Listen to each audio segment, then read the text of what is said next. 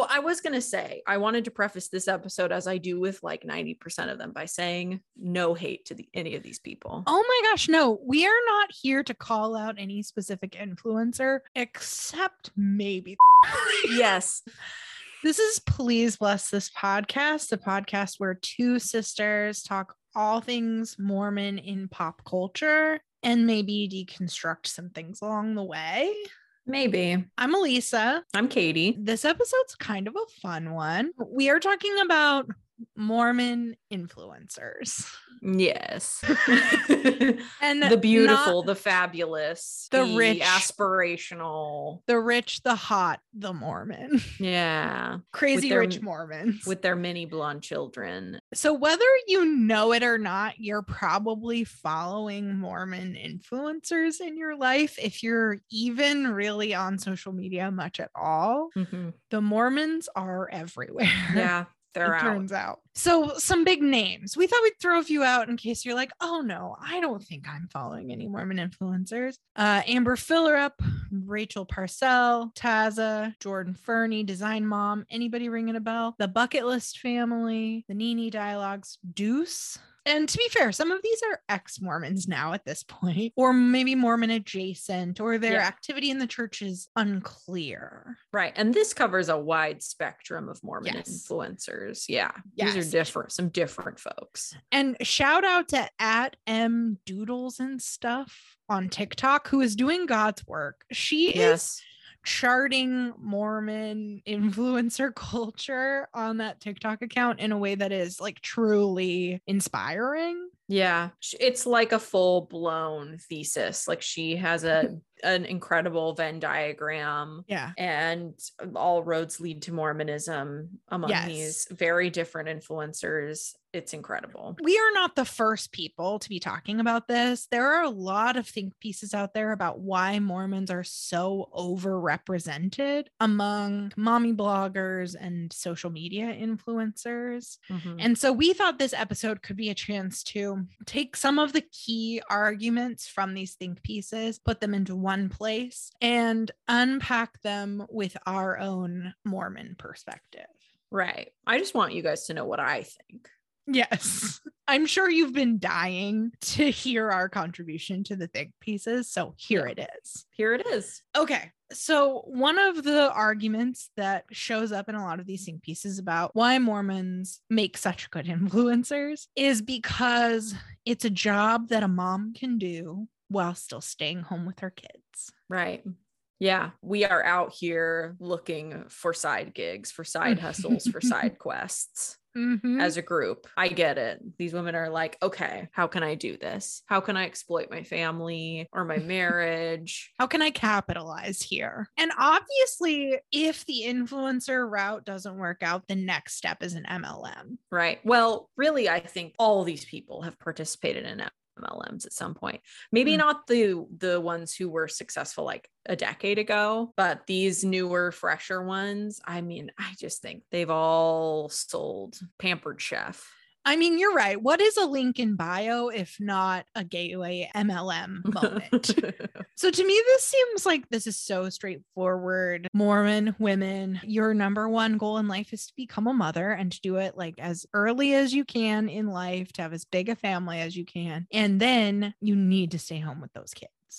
Yeah. And for, I think most people who stay at home with their kids, there's this urge to find independence and like find your voice again after mm-hmm. you lose it, you know, with pregnancy, childbirth, raising a newborn, and then little kids. I mean, they just mm-hmm. suck the life out of you completely. Yes. Love them. Love them. Yes. Suck the life out of you. Hey, why am I making a podcast right now? Okay. I get it. Oh, I was going to say, I wanted to preface this episode, as I do with like ninety percent of them, by saying no hate to the, any of these people. Oh my gosh. No, we are not here to call out any specific influencer, except maybe. Yes. I am okay with, yeah, what, whatever. Low like, key shade. Tomato, no tomato, hate. tomato. Yeah. Harmless shit talk, but yeah, no yeah, yeah, yeah. hate. No, never. It's never hate, you guys. No, no hate for anyone, slight mockery for some. Yeah. I will say I did not plan on going there with this um, point, but it's making me think about just how true this argument is. I'm thinking about my patriarchal blessing. Okay. for, for those of you who don't know, when you are a Mormon teenager, you are given a blessing, basically a man who you've never met.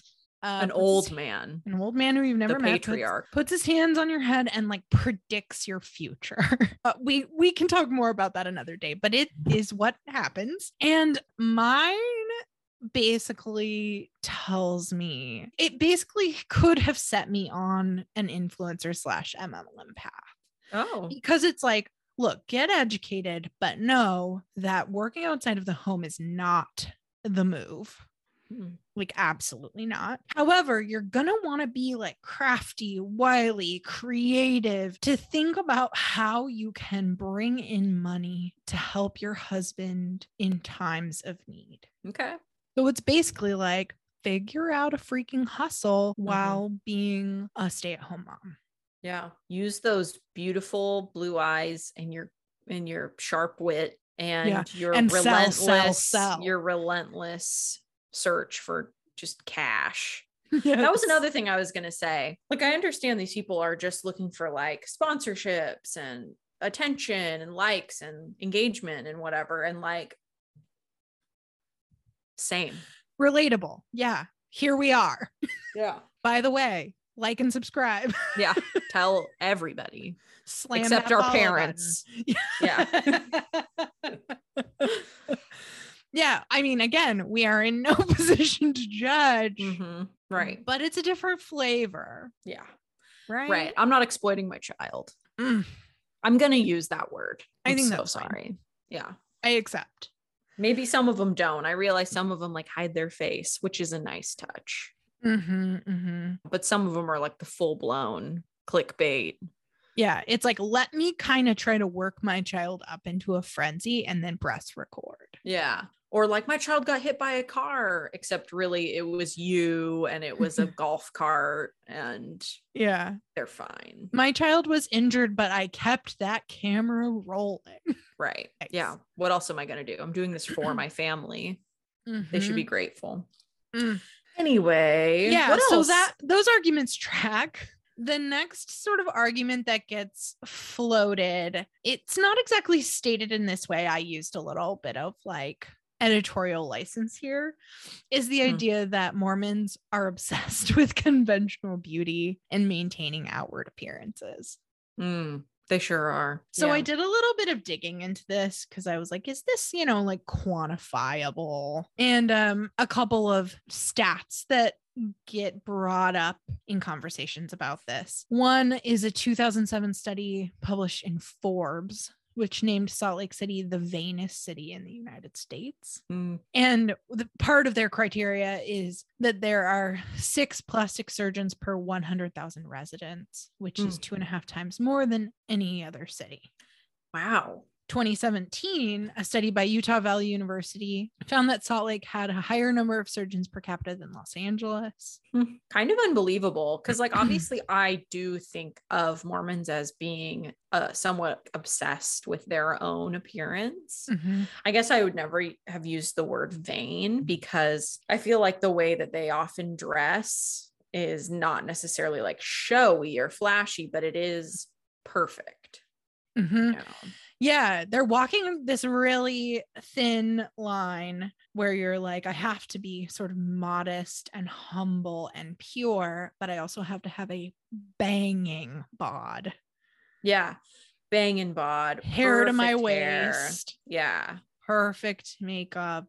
Yeah, a nice tan. Yes. Blonde within an inch of my life. Right. You can perfect, see why perfect, we didn't perfect. make it. We didn't. Yeah. Didn't make the we cut. Never stood a chance. No. So um I found this like excerpt that just really sizzles, and it's um from a report published in twenty seventeen by the Utah Women in Leadership Project, hmm. which is based out of Utah State University, and it's um reporting on this sort of phenomenon, the vanity, the plastic surgery obsession among Utah mm-hmm. women. Here's what it says. Researchers have found that homogenous societies, such as Utah, can have a contagion effect that pressures individuals into cosmetic surgery. In Utah, eighty-seven point six percent of the population identifies as white, and Utah tops all the states in having the highest population of one religion, fifty-seven percent Mormon. These factors may be linked to high plastic surgery rates. An in-depth research study on cosmetic surgery among Mormon women explored this possibility and found a common belief among many participants that physical beauty was a key means of securing status as a Mormon woman. Don't you just feel that? Yes, mm-hmm, one hundred percent mm-hmm. true. Um, particularly as marriage and motherhood are often prioritized above educational or career achievement. one hundred percent. Study participants saw elective cosmetic surgery as an acceptable means of achieving and maintaining that standard of beauty. Mm-hmm. Wow. Powerful. I felt like that person watched my entire life growing up and then wrote that paragraph. Yeah, I know. Don't you so wish you could go back to yourself, you know, me to me when mm-hmm. I was like twelve. And just be like, don't concern yourself with all these expectations about how you should look physically. Mm-hmm. Just let it go. Don't mm-hmm. worry about it, you know, because you are doing great. Think about yeah. other things. Imagine, you know? Imagine not having spent your entire life obsessing about how you didn't measure up to a certain standard of beauty. Yeah. What Oof. a life. What a life. That could have been. But yeah, when there is that homogeneity, how do you stand out? Yeah. You gotta have like, you gotta look like everybody else except exactly right. Mm-hmm. So like, yeah, if you're like skinny and blonde and whatever, but your boobs are a little bigger, it's like, yeah, perfect. Yeah. That's the edge you need.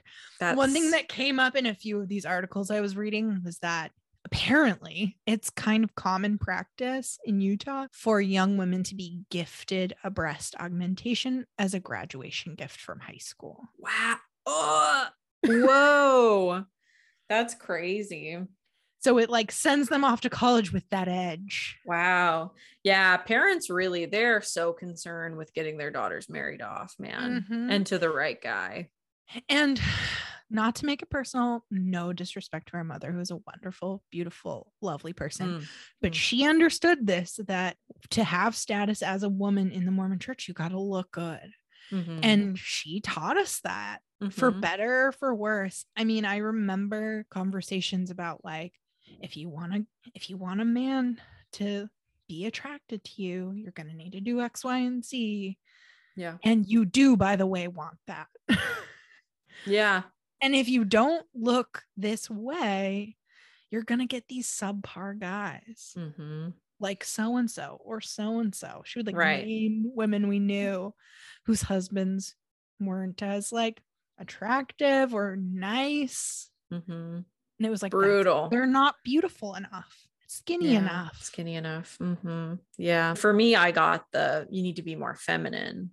Mm-hmm. You know, you need to be more feminine. Are you trying to not be feminine? Wear more. And I remember up. being like, I am not thinking about it. What are you saying to me right now? Like, that's frightening.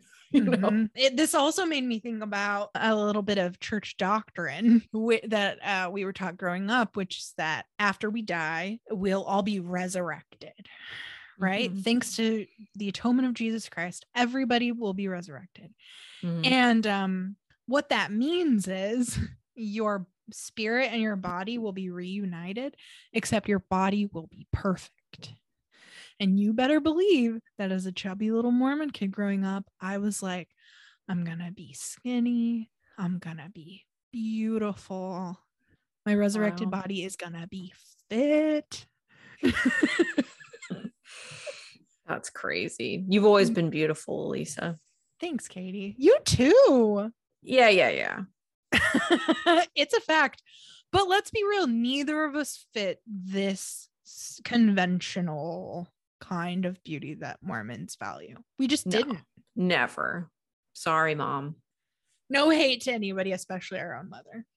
Yeah, no, she's the best. She's number one. She really is the best. She's also extremely beautiful and therefore has a lot of status in the Mormon church. She's beautiful. She's petite. She's sweet. Youthful, sweet. People love her. Yeah, and what a jerk. So when we, I know I've had the experience of talking with her about like my experience as a woman in the church being very different from that, being single, being overweight, being whatever.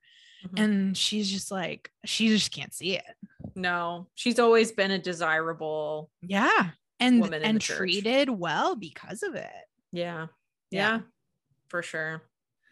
Um, anyway, our mom could be an influencer and, you know, one hundred percent. Let's leave it at that. Yeah. Except her kids would have been us and we would have ruined it for her. Sorry, mom. We blew the family business wide open. Um, something else that we should mention about these women it, that kind of gives them an edge on maybe like non-Mormon uh, mm-hmm. influencer women or people in general is that Mormons start pumping out the babies young. Yeah, they do. They get a head start. Mm-hmm. Um, they'll be, you know, twenty-two, twenty-three, twenty-four years old with one, two, three kids. Yep. And they're beautiful and they're so young and they're still like living this young person's life because yeah. it's like all paid for through sponsorships and it's so aspirational. And they have a young, young person's energy to keep that business going. There is that edge in getting started so young. It's yeah. true. It's an aspirational kind of motherhood because you're not exhausted. You're not, mm-hmm. you're looking fresh. Yeah. Yeah. I know. Couldn't relate less. I, I mean, I'm only thirty, but man, looking back, I'm like, could I have not done this when I was like twenty-three, twenty-four? Like I was married, you know, mm-hmm. and in reality, I could not have done it, but I get it. Yep. Okay, another argument that shows up a lot in these think pieces is that Mormons uh, love to keep a journal, love to keep a scrapbook, love to document their family. So being an influencer or a blogger is just sort of a natural extension of this thing that Mormons are already doing. Right. The family newsletter. Oh, yeah. Um, mm-hmm. This is truer than true. Mm-hmm. Talk to me about your journal writing as a kid. Let me first say, before you answer that, it is like a commandment in the church yeah. to keep a journal. Um, mm-hmm. This is from the church website. The Lord has commanded each of us to keep a journal rec- and, and, and what we're supposed to record is like our spiritual feelings, our experiences. It's meant to be like uplifting and positive. Mm-hmm. So I know for a fact that yours and my um, journaling experiences are going to be polar opposites. Well, let's hear about yours. Which is going to be a lot of fun, but you can hear about mine. And also understand that I'm coming from a place of like probably, you know, some undiagnosed A D H D as a child. So it was a lot of, ooh, journal, mm-hmm.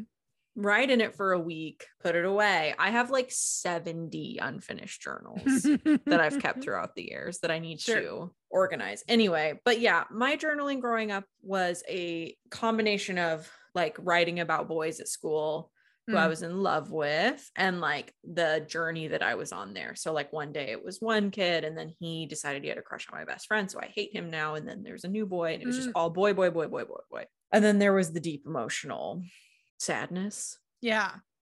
Uh, the dark times or, or, um, uh, times of really, really hardcore religious piety. Yeah. I'd be, you know, writing scriptures, you know, recording my favorite scriptures down or writing directly in my Book of Mormon or things. Was that, that a nature. Thing you were doing of your own volition or that you were being told to do? Both. Yeah. But it was, I, you know, I, it, uh, yeah, it varied week to week. What kind mm-hmm. of, what me, which me you were going to get, the Lizzie yeah. McGuire or the just, I don't know, pioneer sad. I know this was true for both of us. Our mom started our first journals for us when we were in the womb mm-hmm. and would write in it occasionally after we were born mm-hmm. and then handed it over to us when we were old enough to write. Yeah. So our first journals were started by our moms and we finished them off. Yeah. So that sets a certain precedence, you know, there's mm-hmm. like a gravitas to it mm-hmm. when your journal was started before you existed. Yeah. Yeah. I, even as a little kid, even like in elementary school, I was writing in my journal every day, every I single day. I think I wrote in my journal every day through middle school, if not through my sophomore-ish year of high school. Mm. Yeah. And then I was intermittent, regular, but not daily, until my mission, where I was again every day. Yeah. And then since then, I, I would say weekly, I'm writing in a journal, even wow, still. And Lisa. At this point, like, I do it because it's a thing that helps me like process my feelings and like understand myself. So I actually mm-hmm. find it to be like a therapeutic, useful practice. Mm-hmm. Yeah. But growing up, I wasn't doing it in a meditative, therapeutic sort of way. I was doing it because I was supposed to. Mm-hmm. And I was writing to my posterity. Mm. The idea I had been given was that be, probably because we saw this pl- play out in our own family. Like when our dad's, when our grandpa died, um, our dad inherited his journals and was like reading them and learning about him. Like when I was in high school, our mom let me read her journal from when she was in high school. So I had this sense that when you're writing a journal, you're writing it to your posterity, and they're going to read it and like learn from your spiritual upbringing. Yeah. Man, you were really good at doing what you're supposed to do. No, I really was. I think I just like was really good at ignoring all of that mm-hmm. and was like, I am going to write about what like songs I like and mm-hmm. which boys I want to kiss. Yeah. I was writing about like my scripture study and my prayers. And of course I was also writing about like what was going on in my life, but I was very careful mm-hmm. about how I framed everything, because I needed to, I had a reader in mind, and I yeah. wanted them to think highly of me and be uplifted by what I had to say. Mm. So even into like college, I remember like feeling like I was sinning for whatever reason, like I was doing something I shouldn't be doing.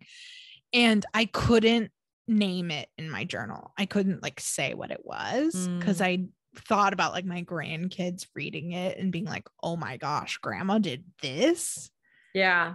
So I was That's like so very funny. self-conscious yeah. in my journaling. It's funny because I feel like as an adult, I have thought more about writing for posterity again, mm-hmm. because that's, we grew up seeing that unfold. I know realistically, if my journals are left behind, my children will probably read them. Yeah, sure. But I instead talk about all the stupid stuff I've done and will specifically like call it out mm-hmm. and be like, this is the stupidest thing I've ever done. Or, you know, I can't believe I blah, blah, blah, blah, blah for so long. Things that as a parent, some might conceal from their kids, but I'm, sure. I'm, I'm afraid that they won't know these things. So I'm mm-hmm. like, if I die while they're still young, please look at my journals and don't mm-hmm. repeat my mistakes, please. For sure. I still recognize that if I keep a lifetime's worth of journals, someone may someday look at them.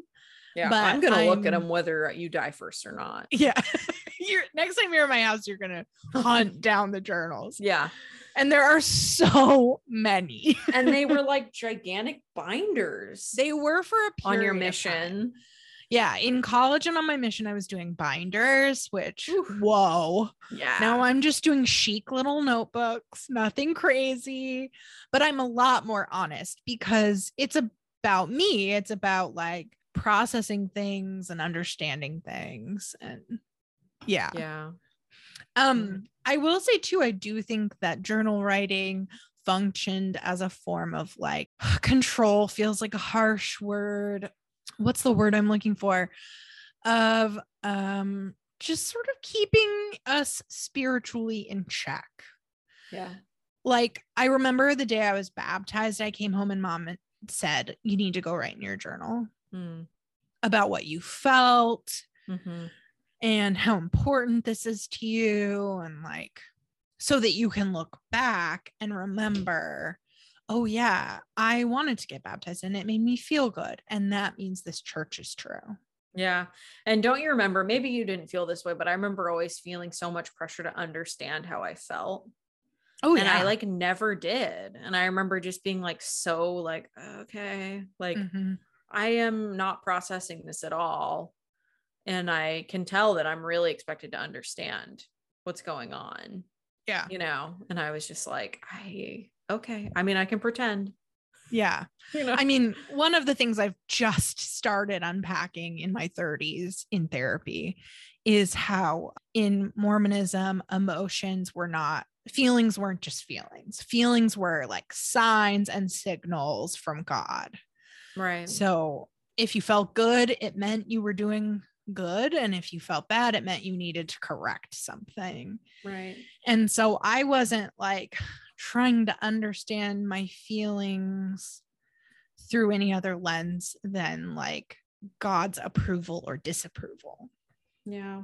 And that's some heavy shit to carry around when you're a little kid. Yeah. Forever, from the time you can remember things. Mm-hmm. It's so sad. And journaling was a space where that was going on. Mm-hmm. This is all to say, yeah, Mormons love a journal. They do.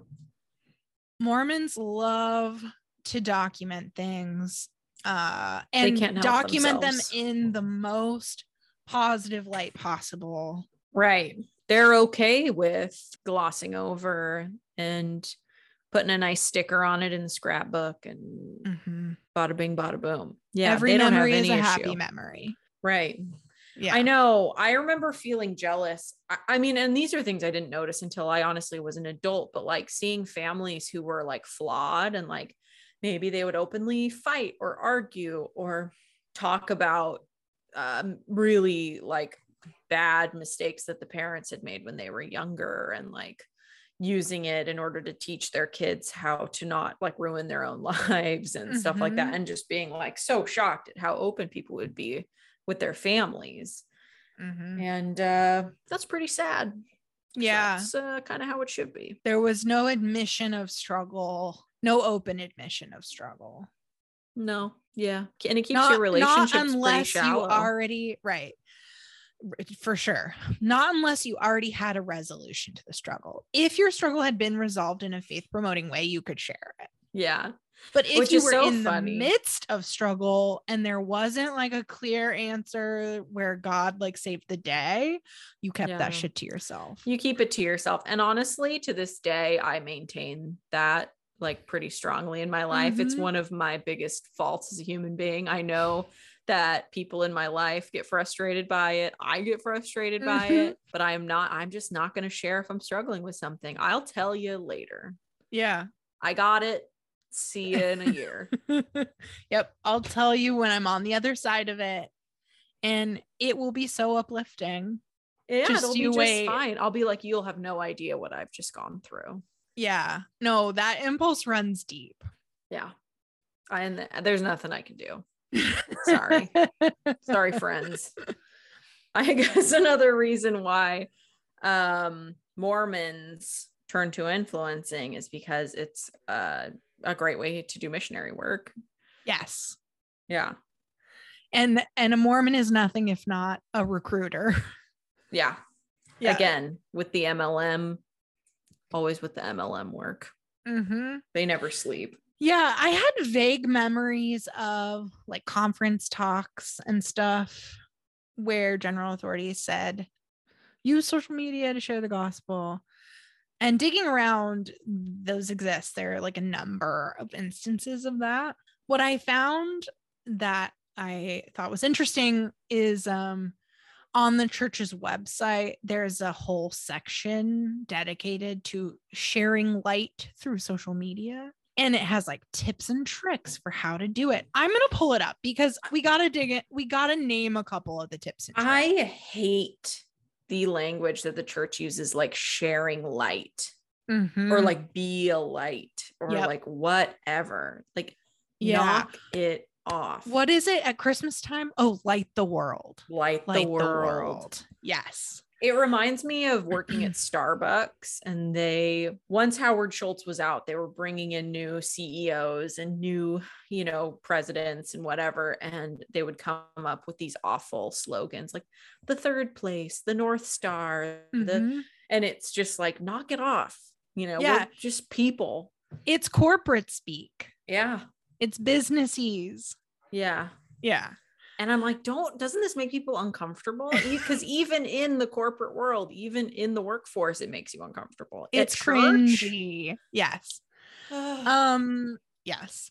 Okay. So looking at the church website, share light through social media. Wow. So it's just broken up into these categories: love, share, invite.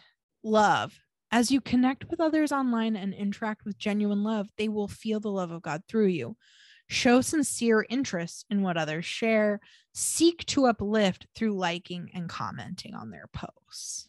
I don't know why, but that makes me mad. Yeah, I hate that. It's the freaking M L M, yeah. you know, uh, method. Because love, so by definition, can't be genuine if it's got like an ulterior motive behind right. it. And if your goal is like that they feel something about God because you're nice to them, it's not genuine. No. By definition. Suck. Yes. Also, seeking to uplift through liking and commenting. Show sincere interest. You know, when you, you know, showing sincere interest is the most annoying, maddening phrase to me. Just be sincerely interested in people. Right. How about that? Yeah. There's Ugh. a big difference there. I know. It's so sad. Like, I, and I remember like feeling that way in the church, you know, it's sort of like, especially when you start, you know, taking a, the wrong path and you're like a wayward child mm-hmm. and like, you'll be talking to someone and you'll be really connecting and they'll be acting really great toward you. And like, they really understand. And then they pull out like an Ensign article, mm-hmm. Mm-hmm. you know? Oh yeah. That's like, oh, knife to the heart. I thought That's this was real. Worst. Yeah. Don't do that. Yes. Share. Many different types of content can help people feel God's love. Even non-religious posts can be uplifting and inspiring. Be thoughtful about what you share. Yeah. Share the nice fourth of July photo of your family all looking beautiful on your trip to California because mm-hmm. you have so much money because you're so blessed by the church. And, and people will see that and think, how can I be like them? And you'll yeah. be like, oh, well, well, let me give you a book that can tell yeah. you how. Uh, it's Scientology, man. I mean, it's, it's all like high commitment religion, right?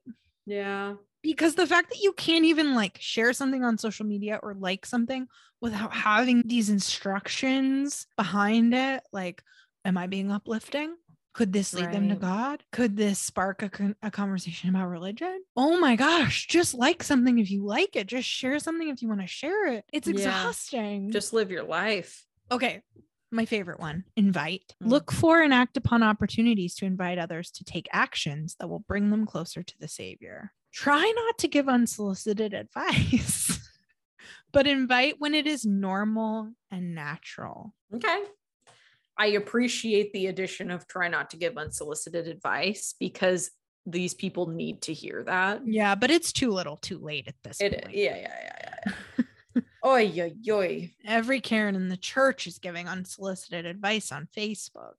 And it isn't normal and natural ever to invite in the way that they're talking about inviting. No. Like, hello, Facebook friend, let me invite you to think about Jesus on this random Wednesday. Just leave yeah. people alone. You know, I've just been thinking about you. Yeah. Punch. Just naturally and normally thinking about you. Yeah. You know, how and what I can does. ask of you now. Um, it also, the page links to a bunch of shareable content, which is just like this repository of things you could share on in social media that are about the church, either directly or indirectly. I love that. I want to apply that model to our marketing of our podcast. Go on.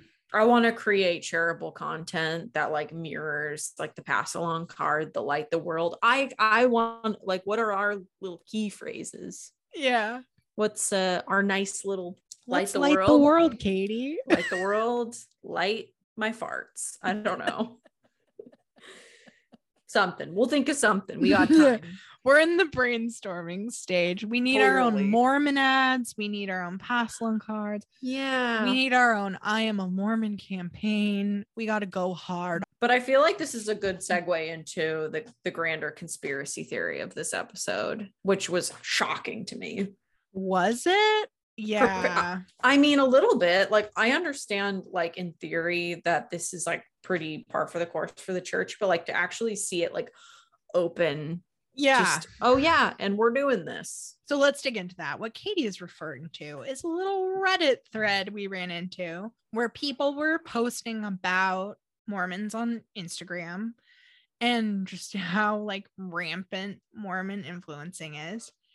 And someone said something about, well, it's because the church is paying them to do it. And people jumped on that comment like, wait, what's your source? Where are you getting that? I haven't heard that. And I was with them. Yeah. This was an old thread. This is not recent. Mm-hmm. Um, and they mentioned the More Good Foundation, which I had never heard of. Mm-mm. So I did a little digging. The More Good Foundation. Uh, I'm just going to read you the description that they Please wrote do. themselves. Please do. The More Good Foundation is a five oh one c three nonprofit organization that helps Mormons, members of the Church of Jesus Christ of Latter-day Saints, share their beliefs on the internet.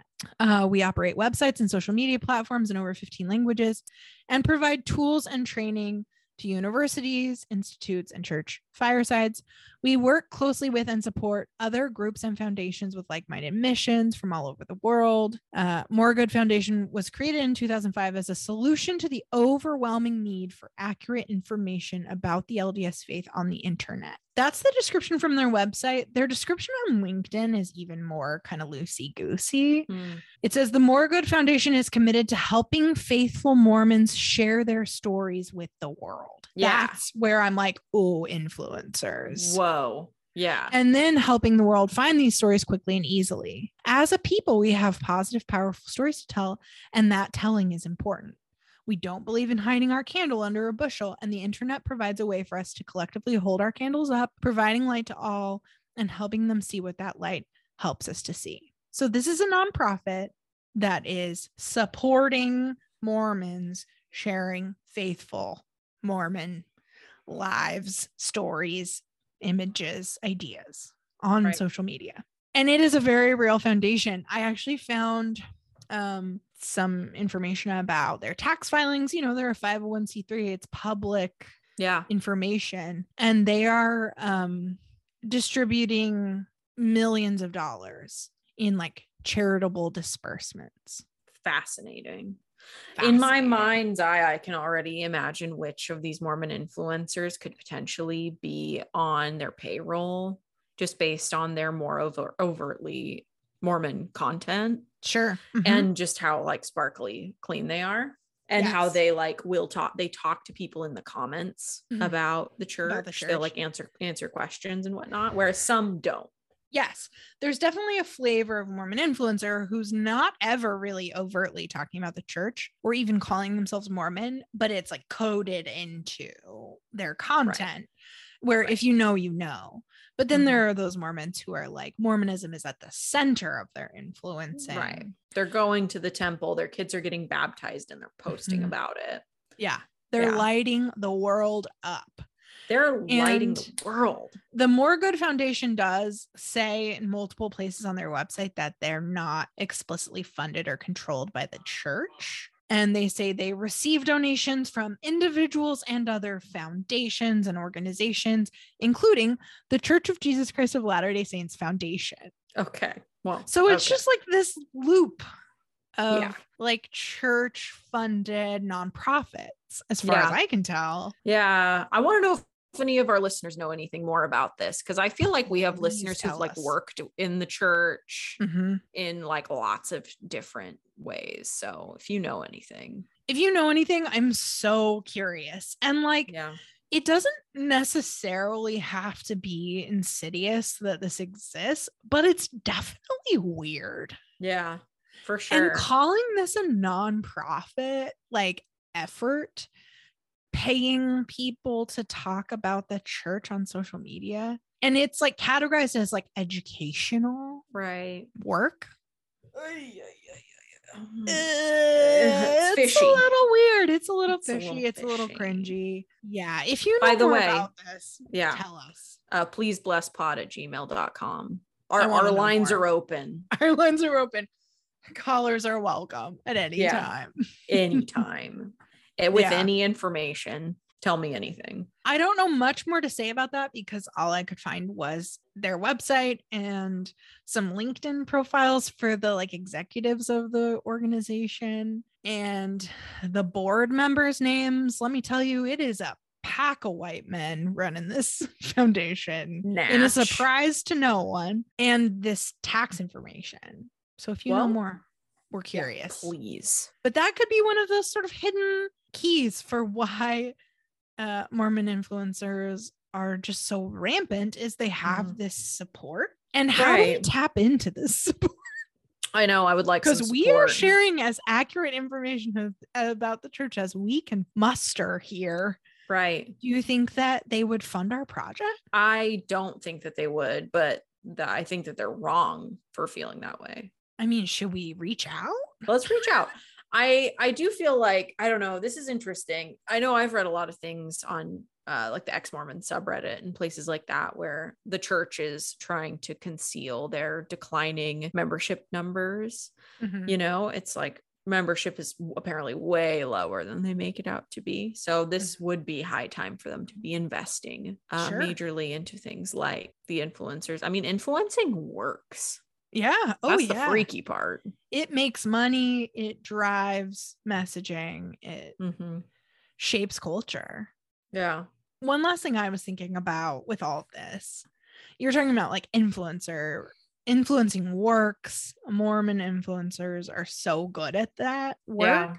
Yeah. Mm-hmm. And I mm-hmm. think that's partly because like Mormons, and this is just a different way of saying something we've already said, but Mormons are marketers. Yeah. All day. All day.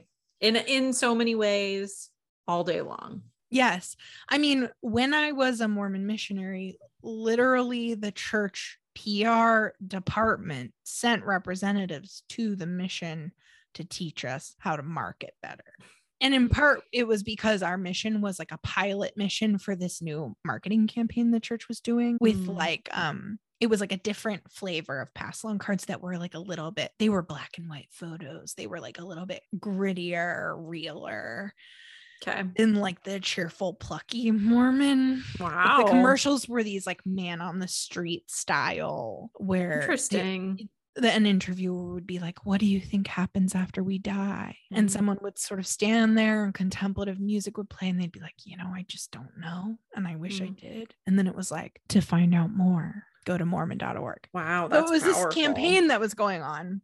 Yeah. That I don't think ever extended beyond those pilot markets. Yeah. But we were a pilot market. That's very and interesting. So we were being taught to present ourselves with this campaign in mind. So mm-hmm. like, what could we say to link our like messages on the street and at people's doorstep to this campaign? So that it would sort of like sync up.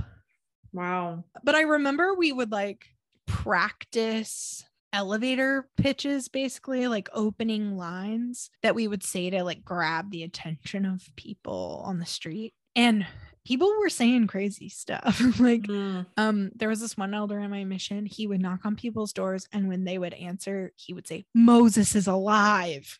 And it would like disarm people, you know, like, what is this crazy person saying? And then he would be like, not really, but a prophet is alive on the earth today. Goodbye. And that has stuck with me. That was quite an opening line. Yeah. Or like, I had a companion once, we were walking down the street and she like got in front of someone who was walking the opposite way, like stood in front of them and was just like, we prayed this morning to meet people who are ready to learn about the gospel of Jesus Christ. And I feel that you're one of those people. Okay. And I was just like, oh my goodness, we're invading space. We're saying, we're making some claims making here. Stuff up. And the person was just like, nope, see ya, bye. Yeah, I'm not the one. But there was this like strategizing, this marketing strategy clearly like churning there. Yeah. That led to that move. Anyway, this is all to say Mormons are marketers. They're strategic communicators. And um, if you want an influencer, you find yourself a Mormon. Look no further, honestly. Look no further. It re- truly is shocking if you look at the influencers you follow, which I actually did a big purge somewhat recently and unfollowed basically all the influencers I follow. Mm-hmm. But before then, I remember several times being like, wait, this person's Mormon. And nine times out of ten, it would be like some small little context clue. Mm-hmm. And you'd be like, well, well, well, look who we have here. It's Sister Jorgensen. Always. Yeah. They always find a way to weasel their way back into your home. Anyway, all peace and love. All peace and love. No shade, no hate. A little shade, no hate. A little shade. We never talked about the. I mean, we we did name them by name. Yeah. Conventional beauty, check. Obsession with bodies, check. Exploitation of children, check. check. Yeah, those making, kids are so uh, cute. Making individual Instagram accounts for each of your children, check. Mm. As soon as they're born, check. Yeah. And just like flaunting a very unattainable, wealthy, picture perfect lifestyle, check, check, check, check, check. Right. And you can have this if you sell your piece of tech for fifty-four million dollars when you're in college. Also, like, not explicitly naming Mormonism a lot occasionally. Mm-hmm. Yeah. And am I modest? Am I wearing my garments? You'll never know. No. The rules are different for me because I'm beautiful and rich. Yeah. They always are. They always have been. And let me be clear. I don't care if you're wearing your garments. No, no, no. Obviously not. Obviously not, but you grow up as a normal person with this standard that yes, your shoulders are covered, you're wearing something down to your knees, and mm-hmm. you're obviously your stomach isn't going to show. You can't wear a right. two-piece bathing suit. But then you go to the party at like the rich, hot Mormon family's house, and their daughters are wearing two pieces. Yeah. You know, and their mom, who's like banging super hot, same thing. Yeah. And they're working out obsessively in their biker shorts and sports bras. And you're like, wait, so I guess, I guess I'm the idiot here. Right. And they're going to the football game. Right. They're going to the football game on Sunday. They're having the sleepover mm-hmm. on Saturday night mm-hmm. into Sunday morning. They're swimming on a Sunday. They're swimming on a Sunday. Hey, do you want to come over and swim in the pool? Yeah. Oh, I can't swim on a Sunday. Not allowed. But for some of us, apparently it is. And again, I don't care. No. Do whatever you want. But don't pretend like the church doesn't take stands on these things and perpetuate certain sort of cultural norms of behavior, and that you're not skirting those norms and, and acting like kind of above them. Mm-hmm. And cool, live your life, but you can't reconcile those two things. Right. Cool, live your life, but I hate you. Uh. You know, little me growing no up. No hate. Always, we literally said no hate. Yeah, you know, I don't mean it. I'm jealous. But I love you. It's confusing and like problematic and kind of gaslighty. Yeah. I know it feel, it makes you feel crazy. Yes. You know, it makes you feel crazy. They're drinking Starbucks, you mm-hmm. know, you're like, I'm going to pull my hair out. I know. It yeah. makes you feel crazy. It makes me feel how I felt as like a Mormon teenager who was trying so hard to do everything right. I was freaking writing in that journal every day. And I was like at a party and I saw boys from our ward doing shots, and I was like, what's happening? Where am I? What is reality? Like, and they and then like passing the sacrament the next right day. It was and, and it's I was like just the like bishop's I son. Feel crazy. Yeah, I know. If you insist on talking that talk and sharing that light and condoning that church, then I don't know, put your money where your freaking mouth is or yeah. shut up. Yeah. Practice what you literally preach. Yes. I hate you. Just kidding. I gotta stop.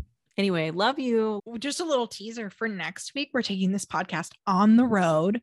We will be together in Utah, in the motherland. In the motherland. Buckle up. It's going to be a doozy. It's going to be so scary too. We're going to record in our parents' house in secret. Yeah. Tune Can't in. wait. Tune in. Send any questions, ideas, thoughts, or feelings to please bless pod at gmail dot com. Thank you so much in advance. But don't say anything mean. No, we don't want hate mail. Yeah. If you're here to criticize, keep it to yourself. Write it in your journal. Leave us a nice review if you feel so inclined. I, if you're not watching this video on YouTube, which we are posting the videos now on YouTube, but if you're not watching this, I'm making a really stern face at the camera. Yeah. I'm looking right at it. And all right. And on that note, see you next time. See ya.